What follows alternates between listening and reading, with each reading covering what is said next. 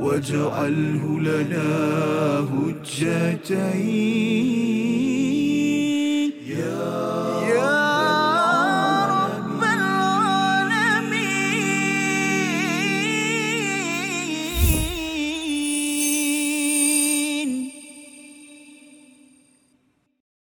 أعوذ بالله من الشيطان.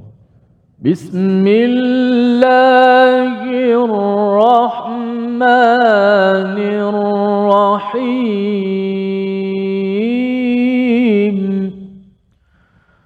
فقلنا اضربوه ببعضها.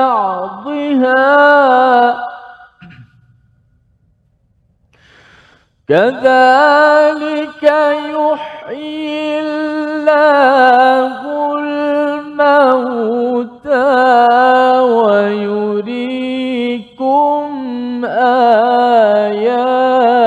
آياته لعلكم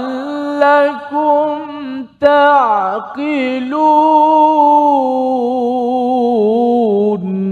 صدق الله. Assalamualaikum warahmatullahi wabarakatuh. Alhamdulillah wassalatu wassalamu ala Rasulillah wa ala alihi wa man wala syada la ilaha illallah syadana Muhammadan abduhu wa rasuluh. Allahumma salli ala sayidina Muhammadin wa ala alihi wa sahbihi ajma'in. Amma ba'du. Apa khabar tuan-tuan dan puan yang dirahmati Allah sekalian? Kita bertemu dalam My Quran Time Quran Salat Infak pada hari ini sama-sama kita melihat kepada halaman yang ke-11 blok yang kedua daripada ayat yang ke-73 dan ayat yang ke-74 pada hari ini bersama Al-Fadil Ustaz Tirmizi Alim. Khabar Ustaz? Baik, Alhamdulillah. Khabar Ustaz Fas? Alhamdulillah. Ya, kita ada dua ayat saja hari ini Ustaz ya. Ya, satu ayat pendek, satu ayat panjang ya, ayat panjang. Bersama dengan tuan-tuan yang berada di rumah, yang berada di studio, ahlan wa sahlan ya, terus istiqamah bersama. Dan insya-Allah pada hari ini kita ingin memulakan dengan doa kita. Subhanakala ilmalana illa ma 'allamtana innaka antal alimul hakim. Rabbi zidni ilma. Moga-moga Allah menambahkan keberkatan dan juga kebaikan ya dengan ilmu yang kita dalami pada hari ini dengan sudah tentunya Maha sucimu ya Allah tidak ada ilmu kecuali yang Allah ajarkan dan kita ingin memahami ayat yang kita baca pada hari ini. Mari sama-sama kita baca ayat yang ke-73 hingga ayat 74. Kita saksikan dahulu sinopsis agar kita bersemangat membaca pada hari ini. Kita lihat sinopsis dua ayat hari ini. Pada ayat yang ke-73, kita melihat kepada kekuasaan Allah menghidupkan yang mati. Ini adalah sambungan daripada perbincangan kita semalam iaitu apakah kes ya yang menyebabkan Bani Israel itu perlu untuk me- menyembelih lembu pada waktu itu. Dan kemudian pada ayat yang ke-74, perumpamaan hati mereka yang menentang perintah Allah dengan batu ya. Ha, Mengapa batu, mengapa air, mengapa dilibatkan dalam ayat yang ke-74 pada hari ini. Mari sama-sama kita baca ayat 73 hingga 74 bersama Al-Fadil Ustaz Tirmizi Ali. Alhamdulillah. Terima kasih Fadil Ustaz Fazrul, penonton-penonton, sahabat-sahabat Al-Quran yang dimuliakan. Alhamdulillah di studio kita ada uh, jemaah atau kumpulan uh, istiqamah kita pada hari ini. Dan juga tak lupakan penonton-penonton di rumah uh, yang terus setia. Alhamdulillah hari ini dua ayat lagi kita akan sambung. Uh, ayat demi ayat uh, satu episod itu lebih kurang dua tiga ayat ataupun uh, ada tiga uh, potongan daripada setiap muka surat uh, pasti memudahkan kita untuk lebih fokus kepada setiap ayat dari sudut bacaan, sebutan dan juga hafazan dan sudah pastilah yang paling penting kita nak mengambil pengajaran daripada ayat-ayat Allah Subhanahu Wa Taala yang suci yang mulia ini. Kita baca terlebih dahulu ayat 73 dan 74. أعوذ بالله من الشيطان الرجيم.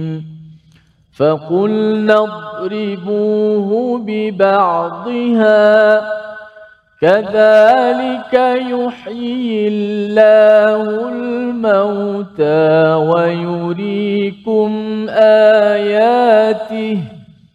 ويريكم آياته لعلكم تعقلون ثم قست قلوبكم من بعد ذلك فهي كالحجارة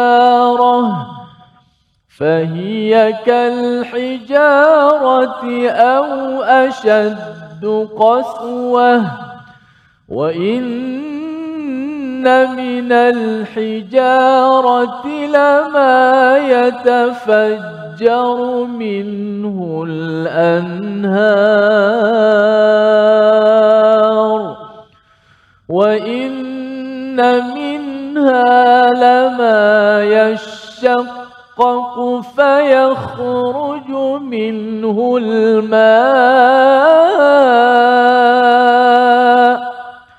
وإن منها لما يهبط من خشية الله.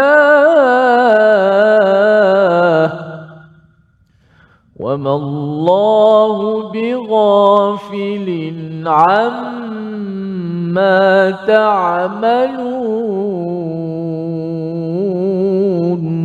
صدق الله. Surah Al-Azim kita bacaan daripada ayat yang ke-73 dan ayat yang ke-74 untuk sama-sama kita ambil pelajaran. Semalam kita melihat bagaimana Allah mengingatkan pada ayat yang ke-72 wa id qataltum nafsan fadara'tum fiha iaitu mereka ya membunuh ya kamu semua sebenarnya yang membunuh kepada satu satu nyawa nafsan ya satu nyawa ini fadaratum fiha. Kesannya ustaznya mereka bergaduh ya bergaduh sesama sendiri mereka hampir berperang. Maka Allah menyatakan wallahu mukhrijum ma kuntum taktumun iaitu Allah lah yang menjadi pembongkar ya pembongkar kepada apa yang kamu sembunyikan. Kamu tahu siapa yang bunuh kamu tahu sebenarnya apakah motif ya apakah tujuan mereka membunuh. Salah satunya kalau ikut pada kisahnya mereka nak dapat harta ya nak dapat harta. Dan sebenarnya bercakap tentang membunuh untuk mendapatkan harta ini bukan kisah zaman dahulu saja sampai zaman sekarang kerana nak dapatkan harta orang sanggup untuk bunuh seorang anak. Ya pasal kalau contohnya ustaz ni kalau katakan satu keluarga tu ada seorang anak dan ayahnya tinggalkan harta ya maka anak itu akan menghalang daripada uh, si adik-beradik dapat harta. Maka ada orang yang bunuh si anak untuk akhirnya adik-beradik kepada si ayah yang meninggal itu dapat harta. Banyak kes-kes yang begitu berlaku dan sudah tentunya pada hari ini kita nak melihat apakah pelajaran daripada peristiwa tersebut? Allah menyatakan wallahu mukhrijum ma kuntum taktumun. Allah akan jadi pembongkar. Bagaimanakah kaedah Allah menjadi pembongkar ini? Satu Allah suruh mereka sembelih sembelih lembu. Dan kemudian lembu itu bila sudah di disembelih Allah menyatakan faqul nadribuhu bi ba'dihha iaitu kami menyeru kami berfirman pukulkan sebahagian daripada daripada organ daripada lembu tersebut kepada si mayat ya pada yang si mati tersebut. Dan apakah yang berlaku? Ya kalau kita melihat pada ayat ini maksudnya bukan ambil lembu tu letak dekat mayat bukan ya tapi ambil sebahagian saja. Ada perbincangan ada yang kata bahagian lidahnya ada yang kata pada bahagian ekornya. Tak apalah mana-mana pun bahagian ustaz ya. Kalau kita nak faham kita boleh kaji. Tetapi Allah menyatakan ini adalah usaha di peringkat manusia di peringkat Bani Israel tersebut untuk menyentuh kepada si mayat tersebut. Kadzalika yuhyillahul mauta iaitu begitulah ya Allah menghidupkan yang yang mati dan kami menampakkan dia menampakkan kepada kamu ayat-ayatnya agar kamu ber, berfikir ataupun mengguna akal. Ada beberapa poin kat sini penting ya. Satu Allah nyatakan uh, yuhyillahul mauta ya. Dengan sebab mereka dengan asbab mereka sentuh dengan sebahagian pukulkan kepada si mayat itu bangkit dan dia kata oh ini pembunuhnya selesai kemudian dia mati balik semula ya. Dan uh, ini Allah nyatakan untuk menunjukkan bukti bahawa Allah lah yang menghidupkan yang yang mati. Uh, mengapa sebenarnya ustaz kalau nakkan uh, boleh je Allah hidupkan dia kan? Tak payah pun nak pakai nak pakai lembu lah nak kena sembelih lah apa sebagainya. Tetapi ini adalah salah satu daripada bukti untuk Allah tunjukkan bahawa uh, tidak mustahil bagi Allah untuk menghidupkan yang mati. Sama ada Allah nak hidupkan terus boleh. Tetapi kali ini melibatkan kepada kamu. Ya melibatkan kamu sembelih kamu letakkan kemudian kamu melalui proses itu untuk kamu sepatutnya merasa takjub kepada Allah Subhanahu Wa Taala satu. Dan yang keduanya akan percaya bahawa sebenarnya Allah boleh hidupkan yang mati. Ia ada kaitan dengan kehidupan kita di suatu hari nanti iaitu di hari akhirat Allah boleh hidupkan tanpa pakai sembelih lembu Ustaz. Ya ha, jadi di situ ada ada kefahaman daripada yuhyillahul mauta dan wayurikum ayati dan Allah menampakkan ayat-ayat Allah Subhanahu Wa Taala. Dia sebenarnya kalau ikutkan ini satu ayat dia, satu kebesaran Allah. Tapi Allah letakkan sini ayat-ayat Allah kerana apa?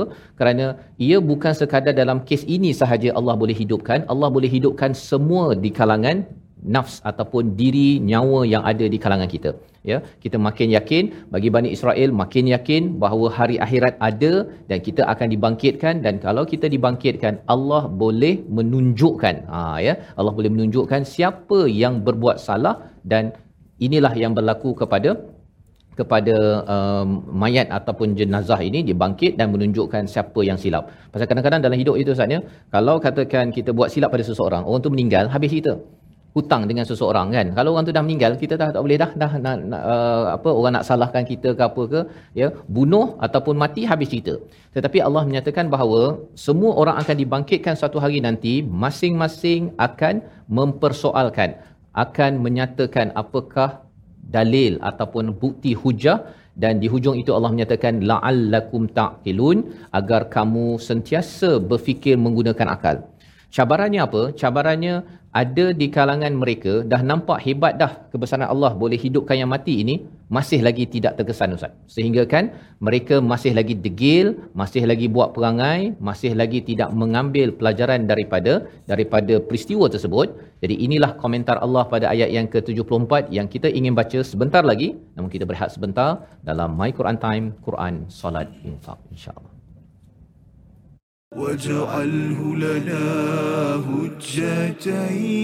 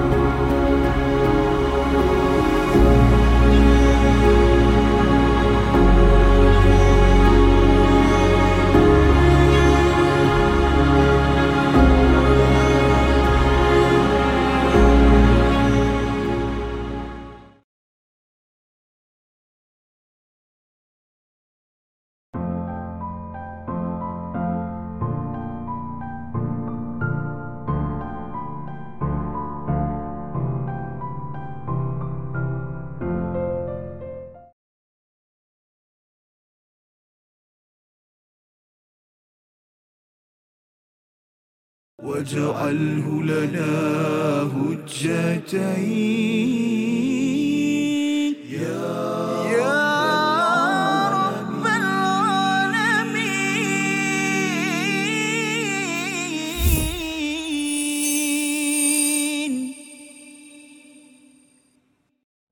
أعوذ بالله من الشيطان فقلنا اضربوه ببعضها كذلك يحيي الله الموتى ويريكم آياته لعلكم تعقلون.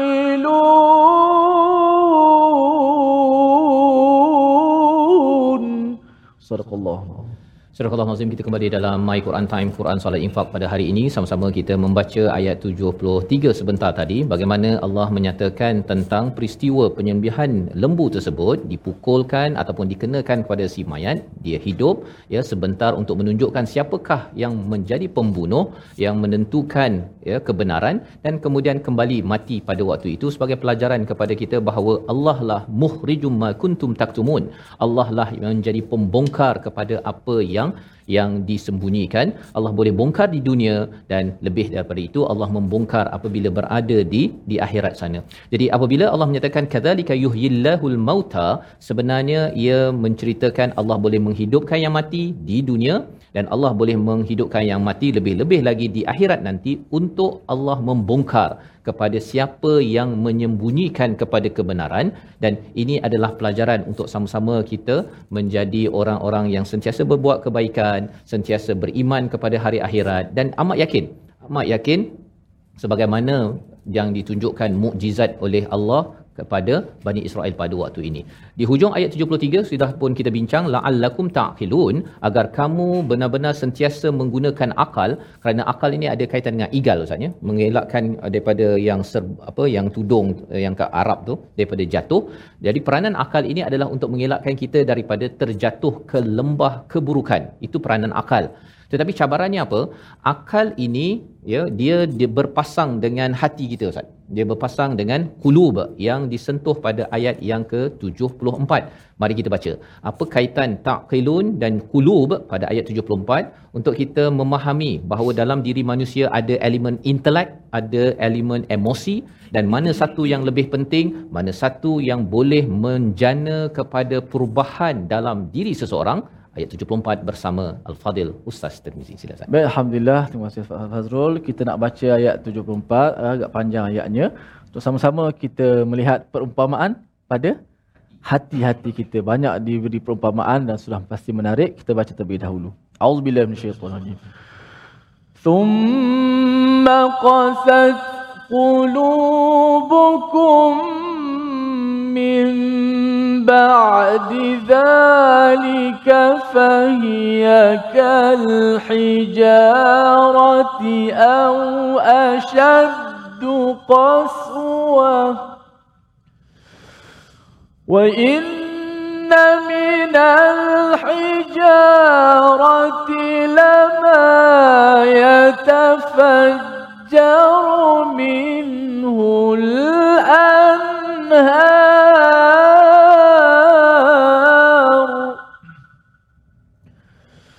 وإن منها لما يشقق فيخرج منه الماء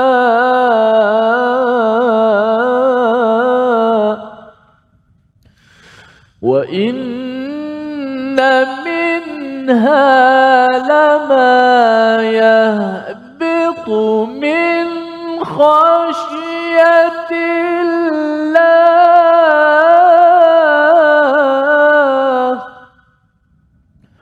وما الله بغافل عما تعملون.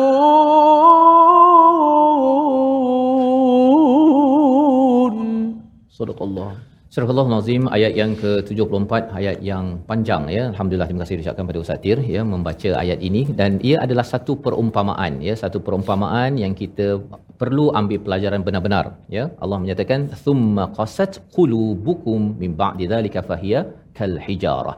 Kemudian hati kamu semua Allah menyatakan pada Bani Israel pada zaman Nabi Musa, juga pada Bani Israel ataupun Yahudi pada zaman Nabi Muhammad sallallahu alaihi wasallam dan juga pada para sahabat dan juga kepada kita untuk diambil pelajaran.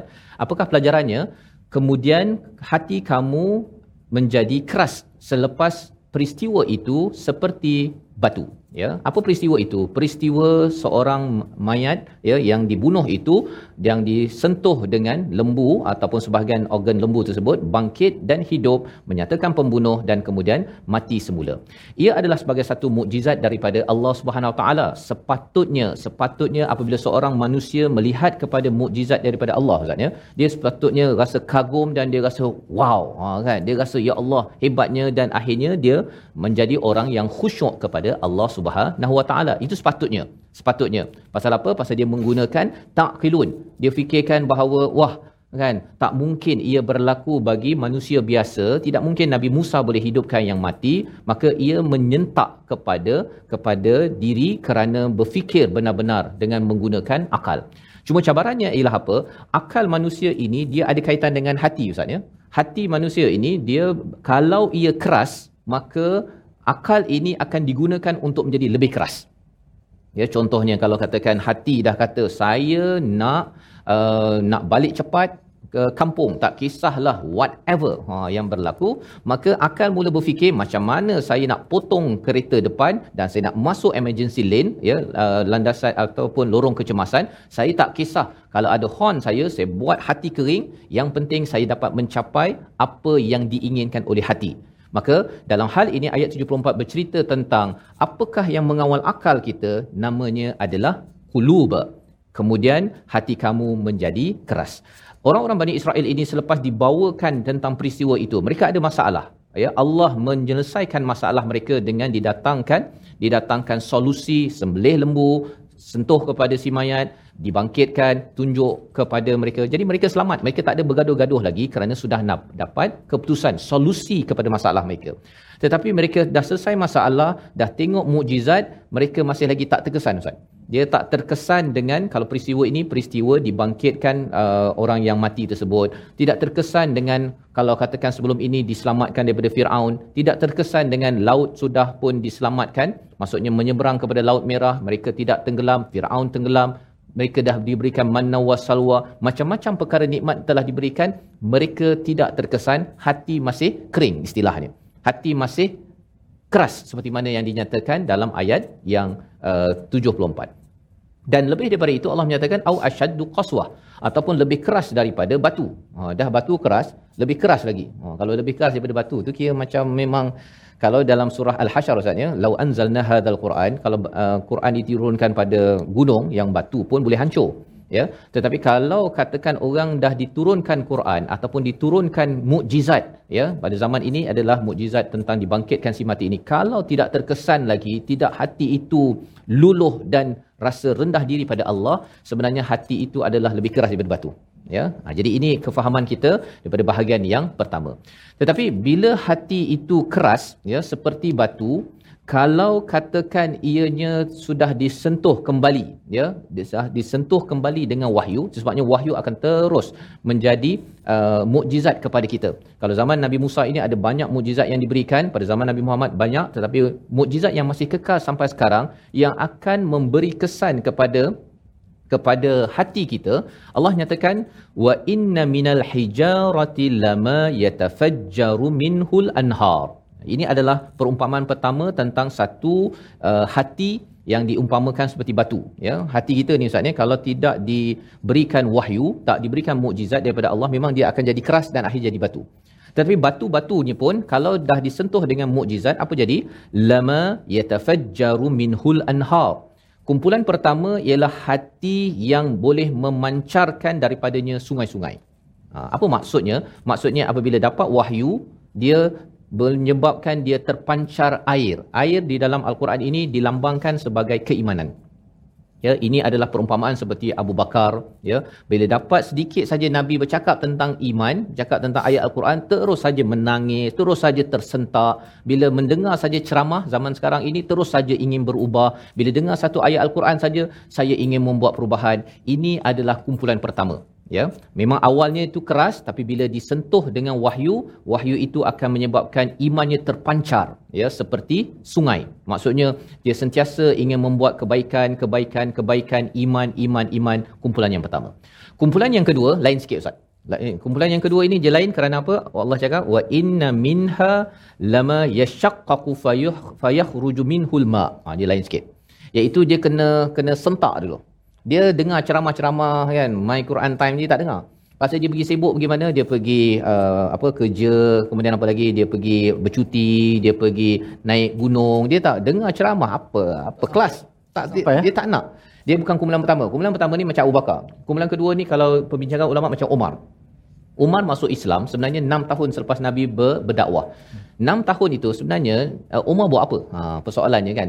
Umar buat apa 6 tahun? Nabi dah berceramah apa sebagainya. Umar buat apa? Sebenarnya Nabi, Umar pada waktu tu dia tak dengar ceramah Nabi. Dia tak macam Abu Bakar. Abu Bakar ni jenis mencari, cari, cari, cari. Ya, Umar kumpulan kedua manusia. Iaitu dia tak mencari, dia pergi sibuk. Sibuk pergi apa? Pergi uh, pukul orang. Ha, kan Umar kan style macam tu. Dia sibuk pergi, dia suka kuda dia bab-bab adventurous apa sebagainya dia suka. Dia tak suka duduk dengan ceramah. Dia tak. Ya ini kumpulan kedua manusia untuk kita fahami. Ha, ya bukan semua orang dengar my Quran time. Ha, ibu-ibu ayah-ayah yang ada kat sini kita kena faham. Mereka tidak begitu. Tapi Umar macam mana perubahannya ustaz? Perubahan Umar ialah bila dia bersama dengan adik atau kakak perempuan dia tu dia tengok adik dia baca al-Quran kan surah Taha dia pergi sepak tu kan Ha, itu adalah satu gegaran kepada Omar. Gegaran pada Omar itu menyebabkan dia tersentak dan akhirnya, oh sebenarnya apa yang kamu baca? Itu yang berlaku pada Umar. Ya, istilah dalam ayat ini adalah wa inna minha lama yashaqqaqu. Yashaqqaqu ini maksudnya adalah terbelah ataupun tersentak. Ada orang yang kena accident baru dia oh saya akan kembali pada al-Quran. Dia tak nak kalau orang share dekat Facebook ya untuk ceramah dia tak nak dengar. Tapi kalau dia lepas accident, lepas jatuh, kena penumbuk, jatuh ataupun masalah dalam keluarga baru okey saya tersentak dan akhirnya dia akan mengeluarkan air keluar juga iman seperti seperti Umar itu sendiri. Jadi apa lagi kefahaman kita? Kita berehat sebentar. Selepas ini kita menyambung kembali My Quran Time, Quran Salat Infak insya-Allah. واجعله لنا هجتين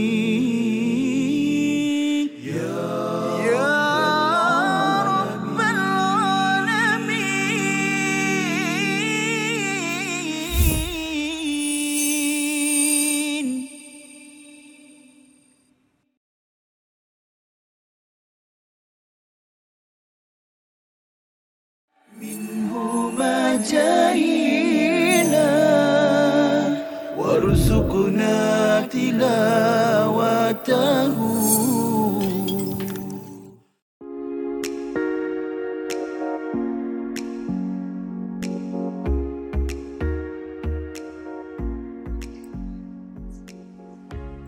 أعوذ بالله من الشيطان الرجيم.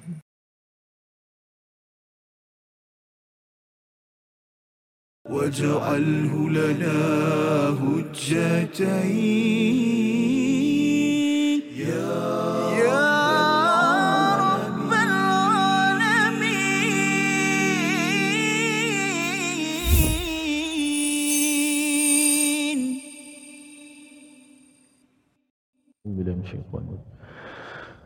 يوم لا ينفع مال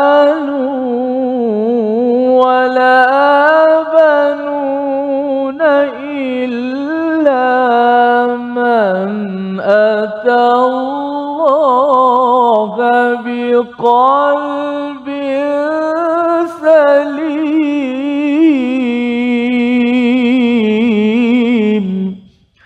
Hari yang padanya tidak ada manfaat, tidak ada berguna lagi harta benda dan anak pinak melainkan seorang datang menghadap Allah Subhanahu Wa Taala dengan qalbun salim dengan hati yang selamat, hati yang sejahtera, hati yang suci bersih daripada segala kekotoran, munafik dan juga kekufuran. Mudah-mudahan Allah Subhanahu Wa Taala ha, memberikan kepada kita ha, menjadikan hati-hati kita semua hati-hati yang sentiasa tersentuh dengan ayat-ayat Allah Subhanahu Wa Taala sebagaimana Abu Bakar, sebagaimana Umar yang telah ditadabbur oleh Fadil Ustaz Fazrul sebentar tadi. Alhamdulillah sahabat-sahabat terus di dalam My Quran Time.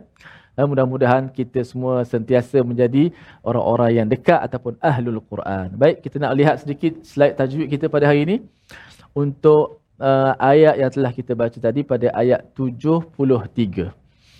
Yang mana um, menyempurnakan hukum izhar syafawi pada kalimah wa yurikum ayatihi la'allakum ta'qilun. Pada ayat yang kita baca tadi faqul nadribuhu bi ba'dihha kadzalika yuhyillahu al-mauta wa yurikum ayatihi la'allakum ta'qilun. Ada dua hukum izhar syafawi izhar syafawi semalam kita belajar ikhfa menyembunyikan. Adapun izhar maksudnya apa? Ha penonton-penonton boleh tulis dekat ruangan komen tu. Ha? Izhar? Menzahirkan. Ha, izhar juga. Mengizharkanlah ha, menzahirkanlah. Menjelaskanlah dengan maksud men, me, me, me, menjelaskan ataupun menyatakan jelas uh, makhraj huruf. Apa di sini? Huruf mim lah sebab ni mim mati. Di bawah tajuk mim mati. Maka mim mati ni bila bertemu dengan selain daripada huruf ba dan juga mim, ha, baki daripada semua huruf tu disebut sebagai huruf izhar syafawi.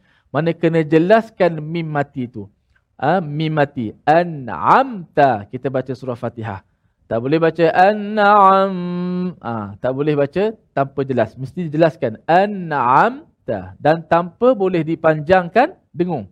Ha, ah, sekadar masuk mim tu di hidung dan juga di makhrajnya maka terus kita pindah pada huruf selepasnya. An'amta. Ha, di sini wa yurikum ayati wa yurikum ayati. Satu, dua, mula.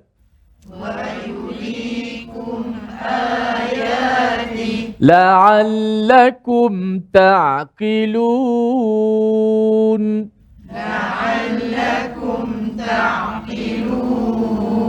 ويريكم آياته لعلكم تعقلون.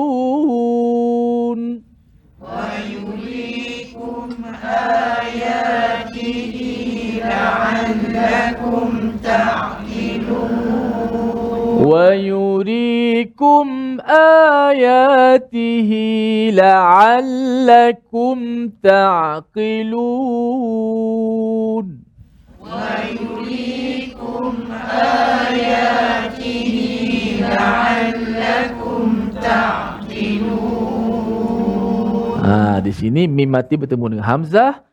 dan juga mim mati bertemu dengan ta. Ada dua hukum izhar syafawi. Syafawi itu menunjuk kepada bibir kita, mulut kita. Ha, jelaskan mim mati dengan tutup mulut betul-betul. Jangan dan jangan lama ketika mati itu tak boleh kita panjangkan gunnah. Wa yurikum a. Dan kesalahan kedua jangan hidupkan pula mim tu. Wa yurikum ah, ada qalqalah pula mim, tu. Mim tu tak ada tak ada qalqalah langsung kan? Wa yurikum aya tak boleh kum la'allakum ta ah, pula. Tak boleh kum ha? Wa yurikum ayati. La'allakum ta'qilun. Okey? Simple eh? Izhar syafawi. Baik kita lihat yang kedua. Kita fokus pada huruf pula. Di sini kita lihat huruf dad eh. Uh, perkemaskan sebutan huruf dad pada kalimah fakul nadribu. Yang mana huruf dad juga adalah bukan daripada huruf qalqalah. Tulis dekat ruangan komen tu penonton-penonton yang tengok secara live di FB. Uh, dad bukan huruf qalqalah. Kenapa saya kata begitu? Banyak di kalangan kita bila jumpa dad mati, dia lantunkan dad itu. Faqul nadri Allah nadribu. Tak boleh. Walaupun huruf dad tu kuat, besar, jangan kalkalahkan dia. Matikan dia dengan bunyikan huruf dad. Faqul nadribu. Faqul nadribuhu bi ba'dihha. Satu, dua, mula.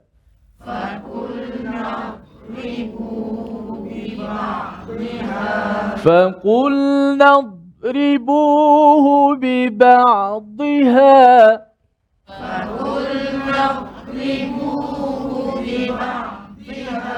Sekali lagi hati-hati pada huruf dad. فقلنا اضربوه ببعضها Ah, maka kalau seorang aja bunyi fakul nadha tadi ramai-ramai tadi ah mungkin jelas dengar. Seorang je kalau dilantunkan fakul nadha ah dengar belaka. Tapi alhamdulillah saya dengar tadi macam tak bunyi. Sekali lagi fakul nadribuhu bi ba'dihha.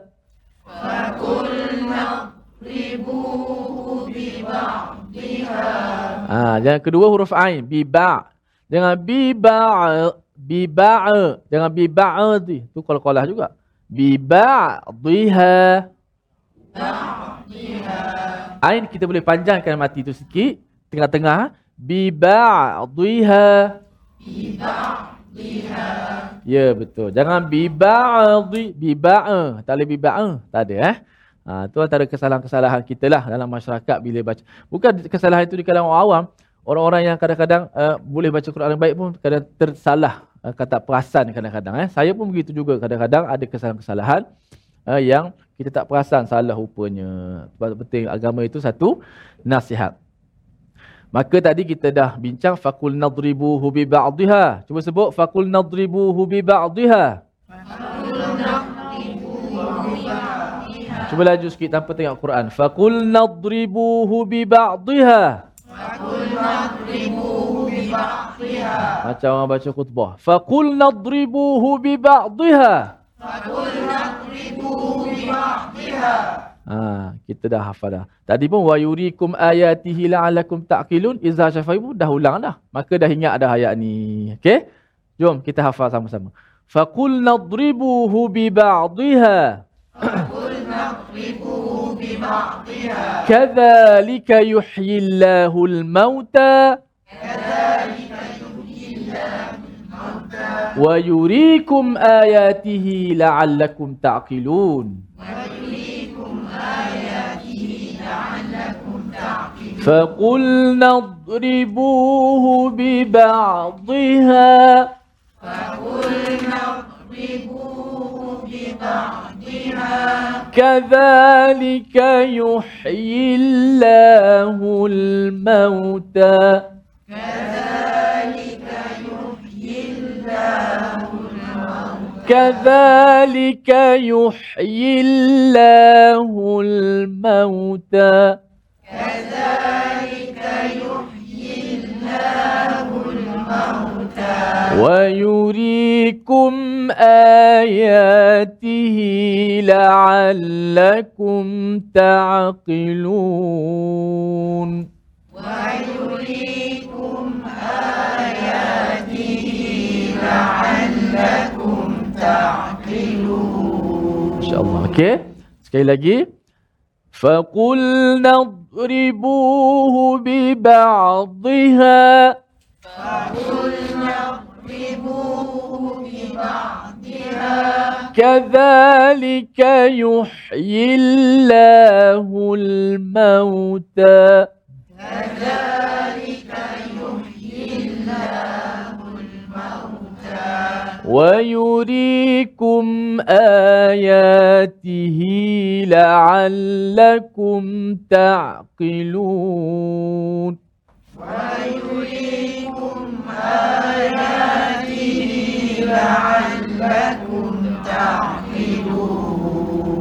Masya Allah, Allah hafazkum insya Allah. Safas.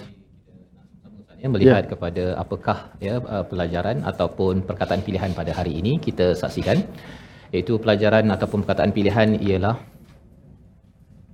la'allakum taqilun ya.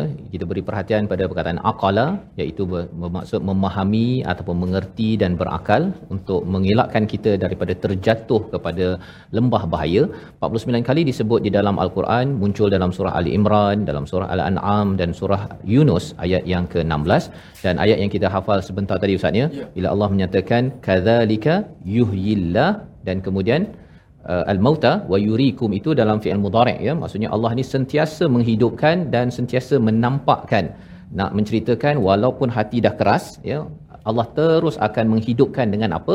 Memberi mukjizat dan salah satu mukjizat yang kekal sampai sekarang ialah wahyu daripada Allah ya. Hati memang keras ya tetapi hati itu boleh terkesan dengan wahyu ada tiga kategori yang sudah pun kita bincang dua dan kita akan sambung lagi selepas kita berehat selepas selepas ini insyaallah. Kita berehat sebentar My Quran Time, Quran, Salat, Infak insyaallah. واجعله لنا هجتين يا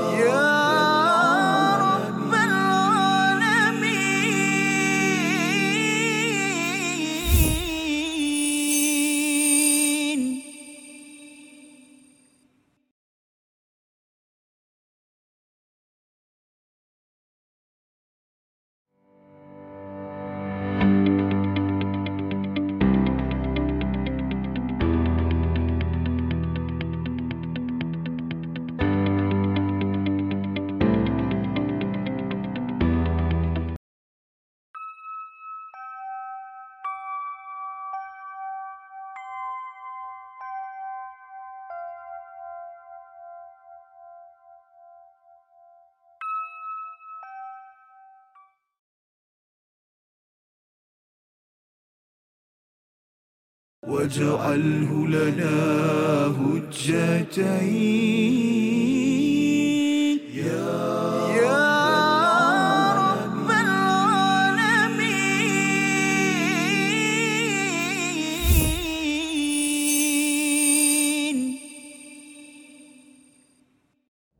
Kembali kita dalam My Quran Time, Quran Salat Infak pada hari ini. Sama-sama kita melihat pada ayat 73 yang sudah pun kita hafal sebentar tadi dan kita menyambung kepada ayat yang ke-74.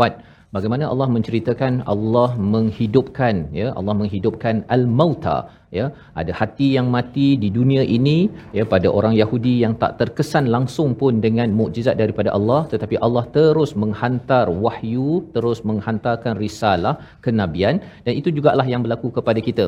Allah terus menghidupkan dengan cara menghantar mukjizat ataupun wahyu dalam hidup kita agar ianya dapat dihidupkan. Dan lebih daripada itu Allah menampakkan ayati ya iaitu kebesaran kebesaran Allah Subhanahu Wa Taala satu di dalam al-Quran satu lagi dalam kehidupan kita se- seharian. Jadi di sini sebenarnya untuk kita berfikir gunakan akal sebaik mungkin tetapi cabaran akal ini ianya kadang-kadang diganggu oleh kulub ustaz ya oleh hati. Kalau hati itu uh, amat keras ya dia menyebabkan ayat Allah ataupun wahyu daripada Allah ini tidak terkesan tetapi Allah masih bagi lagi. Allah bagi lagi bagi lagi dan kita kena pilih ya. Kita kena pilih sebagaimana dalam ayat yang ke-74 ini. Pilihan pertama adakah kita hati kita ini seperti wa inna minal hijarati lama yatafajjaru minhul anhar iaitu terpancar daripadanya sungai-sungai ya maksudnya apa? Dengan wahyu yang datang ayat-ayat Allah datang kita adalah orang yang memancarkan air-air keimanan. Apa maksud air keimanan ini? Dia seperti Abu Bakar ustaz ya air keimanan itu dia menyebabkan air itu masuk kepada air, uh, orang lain keimanan itu masuk pada orang lain maka orang lain dibina dengan wahyu daripada daripada Abu Bakar. Itu sebabnya ramai orang yang Islam di bawah Abu Bakar. Ya termasuklah uh, Bilal pun bawah Abu Bakar Osman Sayyidina Osman pun bawa Abu Bakar. Pasal apa? Pasal daripada uh, wahyu iman itu masuk pada Abu Bakar, Abu Bakar pancarkan kepada orang lain dan orang lain mendapat manfaat daripada situ. Itu harapnya kita adalah kumpulan yang per pertama.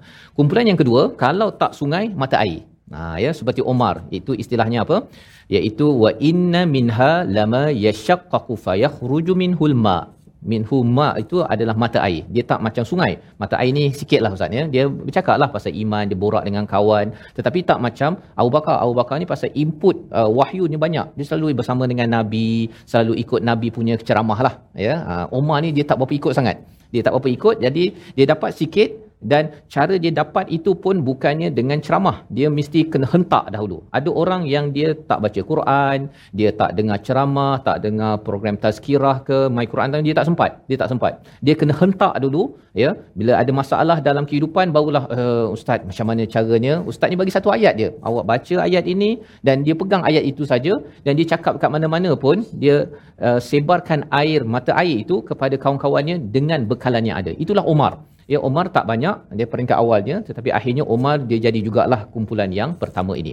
Kumpulan yang ketiga adalah apa? Wa inna minha lama yahbitu min khasyatillah iaitu mereka yang uh, seperti batu yang terjatuh kerana men, uh, takut pada Allah taala. Ha yang kali tak ada air Ustaz. Tak ada air. Apa maksud tak ada air? Mereka ni ada Islam tetapi mereka ini tidak ada iman sangat. Ha, ini yang dinyatakan dalam surah Al-Hujurat tentang orang-orang Badui. Mereka kata bahawa kami ni beriman. Kata Allah, eh tak, tak, tak. Kamu ni Islam. Ya, kamu ni Islam, kamu ni tidak ada iman. Iman itu adalah uh, satu perkara kemanisan. Sebabnya bila kita ada rasa kemanisan iman, ah yang itu sama ada kategori pertama ataupun kategori kedua. Tapi ada orang yang dia Islam, atas IC-nya Islam tapi dia Quran dia tak kisah, uh, dia pun tak rasa bahawa dia nak bina orang lain, dia pun tak kisahlah nak cakap pasal Allah pada orang lain, dia hidup macam biasa, makan, minum, kerja, tidur, ya, makan, minum, cuti, kerja, itu je kehidupannya. Maka ini kategori yang ketiga, masih okey lagi, ya, kerana dia masih takut pada Allah. Yahbitu itu maksudnya turun daripada tempat yang tinggi ke tempat yang rendah, maksudnya dia merendah diri. Dia masih lagi nak ikut cakap Allah, cuma dia tak adalah nak pergi promote pada orang cakap pasal Quran, nak cakap pasal Islam, nak ajak orang kepada Islam. Dia tak buat begitu. Dia hanyalah takut secara personal kepada Allah Subhanahu Wa Taala. Jadi, uh, tiga kategori ini adalah satu perkara yang yang kita kena pilih. Kita nak ke arah mana, ya? Dan ini adalah kesinambungan daripada ayat 73 yang kita nak ulang sekali lagi.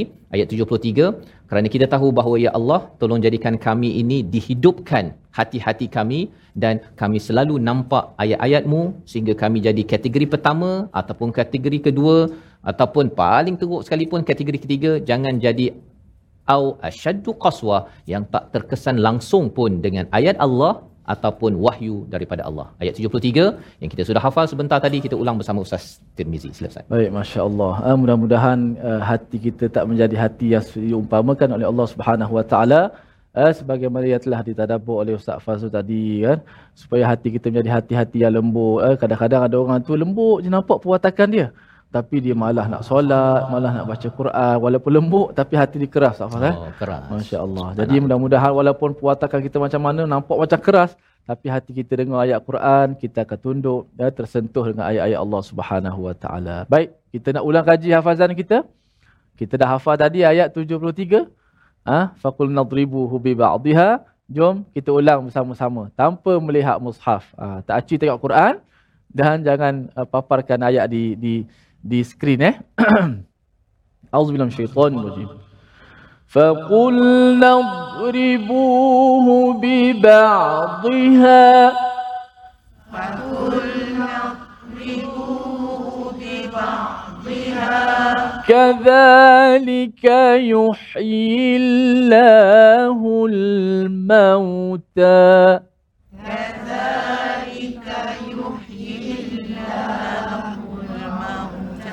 كذلك يحيي الله الموتى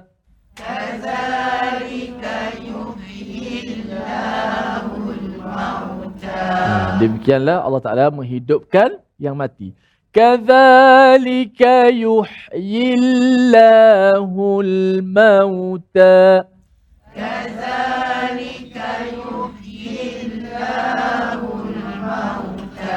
ويريكم آياته لعلكم تعقلون ويريكم آياته لعلكم تعقلون ما شاء الله. Ah, Makin slow tapi tapi bunyilah Berbunyi Ah. rasa Alhamdulillah ya. Moga-moga ia menyebabkan da- dalam hati tu Ustaz ya. Hati tu sedang Amin. menyerap ya. Sama ada mata air ataupun sungai. Kalau sungai tu dia lebar lagi ya dia punya suaranya dan kita doakan pada tuan-tuan yang berada di rumah juga ya dapat menghayati ayat 73 ini kerana ia memerlukan kepada kita berfikir betul-betul dan fikir itu uh, sampai ke hati Ustaz ya. Ada juga berfikir sampai ke sini saja dia tak menyebabkan Hati dah sampai ke hati. Pasal ada juga yang kata alah saya dah dengar dah ceramah ni kan. Kenapa sa- sa- satu soalan Ya. terlintas tiba-tiba bila sebut hati ke banyak berkaitan dengan hati. Ya. Ha, sampai ke hati, hati perut. Ha, Ya. ha, ya sebenarnya pasal uh, hati ni Ustaz ya. Hmm. Kalau dinyatakan di sini ada je banyak orang yang pandai tak kilun ya tetapi dia tak sampai ke hati. Oh, dia ya. sekadar kat sini saja. Kat. Kalau kat sini dia jadi kering. Ha, bila kering tu itu yang jadi hati kering ha, kan? Hati kering ataupun busuk hati. Ha. tapi kalau hati itu telah diproses dengan wahyu ataupun ayat-ayat Allah Subhanahu Wa Taala hati yang basah itu hmm. akhirnya dia menyebabkan bagaimana saya nak menolong orang. Ha, itu akalnya cari jalan ya pandainya dalam belajar itu digunakan untuk tolong orang untuk bantu orang mudahkan urusan orang bukan untuk me, uh, untuk memudahkan orang bukan untuk menyusahkan orang orang lain. Dan ini membawa kita kepada resolusi kita pada kali ini kita saksikan. Iaitu yang pertama kita memikirkan dan memahami ayat-ayat Allah sehingga membawa kesempurnaan iman. Sebagaimana ayat 73 sebentar tadi iaitu gunakan akal untuk memahami bukannya untuk untuk mencari helah dalam hidup. Yang pertama. Yang kedua, kita gunakan mata hati melihat mesej yang tersurat dan tersirat dalam apa sahaja yang kita uh, bekalkan ya nikmat-nikmat yang Allah bekalkan untuk kita makin dekat dengan Allah bukannya kita anggap bahawa itu adalah kuasa kekuatan diri kita. Dan ketiga, sentiasa berzikir dan berselawat agar hati lembut dan tenang. Itu caranya. Kita mengingat kepada Allah Subhanahu Wa Taala. Bani Israel pun bila menyatakan insya-Allahu lamuhtadun, itu yang menyebabkan mereka itu dipimpin. Ya, berbanding dengan sebelum itu mereka guna akal sahaja, makin lagi nak mempersoalkan Nabi Musa, makin nak mempertikaikan. Tapi bila guna perkataan Allah, insya-Allah lamuhtadun, kita selalu berselawat itu akan membawa kita menuju ke syurga Allah. Kita berdoa di hujung ini bersama Al-Fadhil Ustaz Tirmizi. Bismillahirrahmanirrahim. Alhamdulillahirabbil wassalatu wassalamu ala asyrafil mursalin. Ya Allah Tuhan kami, kami menadah tangan memohon kepadamu Ya Allah, kurniakanlah kepada kami hati yang salim Ya Allah, hati yang khusyuk Ya Allah, hati yang sentiasa tersentuh dengan ayat-ayatmu Ya Allah, hati yang sentiasa mengambil iktibar akan kejadian-kejadian yang berlaku Ya Allah. Janganlah jadikan hati kami kering daripada ayat-ayatmu Ya Allah, sebaliknya jadikan hati-hati kami sentiasa basah menyebut ayat-ayatmu Ya Allah. Ya Allah jadikanlah hati kami hati yang menjadi raja yang betul ya Allah. Raja yang sentiasa mengarahkan anggota badannya ya Allah tentera-tenteranya untuk melakukan ketaatan kepadamu ya Allah. Bimbinglah kami ya Allah. Kurniakanlah kepada kami istiqamah dalam kami mengaji al-Quran Karim. Dan berilah kekuatan kepada kami untuk terus kami melakukan amal salih ya Allah. Amin ya rabbal alamin. Walhamdulillahi rabbil alamin Amin amin ya rabbal alamin. Moga-moga Allah mengabulkan doa kita bersama tuan-tuan yang berada di studio di rumah untuk kita ini mendapat hati yang terpancar sungai ataupun menjadi hati yang mengeluarkan mata air ya yang khusyuk kepada Allah Subhanahu Wa Taala. Inilah yang menyebabkan kita ingin terus membantu dan salah satu platformnya adalah di tabung gerakan Al-Quran peluang untuk tuan-tuan hari ini ya. Salah satu amalan untuk kita memudahkan urusan belajar ilmu adalah dengan berinfak dan ini boleh tuan-tuan laksanakan bersama dengan peluang di tempat-tempat lain. Cari ruang pada hari ini jangan lupa Quran, jangan lupa solat, jangan lupa untuk infak pada setiap hari. Kita bertemu lagi dalam siri akan datang menyambung kepada bagaimana kisah Bani Israel ini sebagai pelajaran hidayah kepada kita. My Quran Time, Quran, solat, infak insya-Allah. آناء الليل وأطراف النهار واجعله لنا هجتين.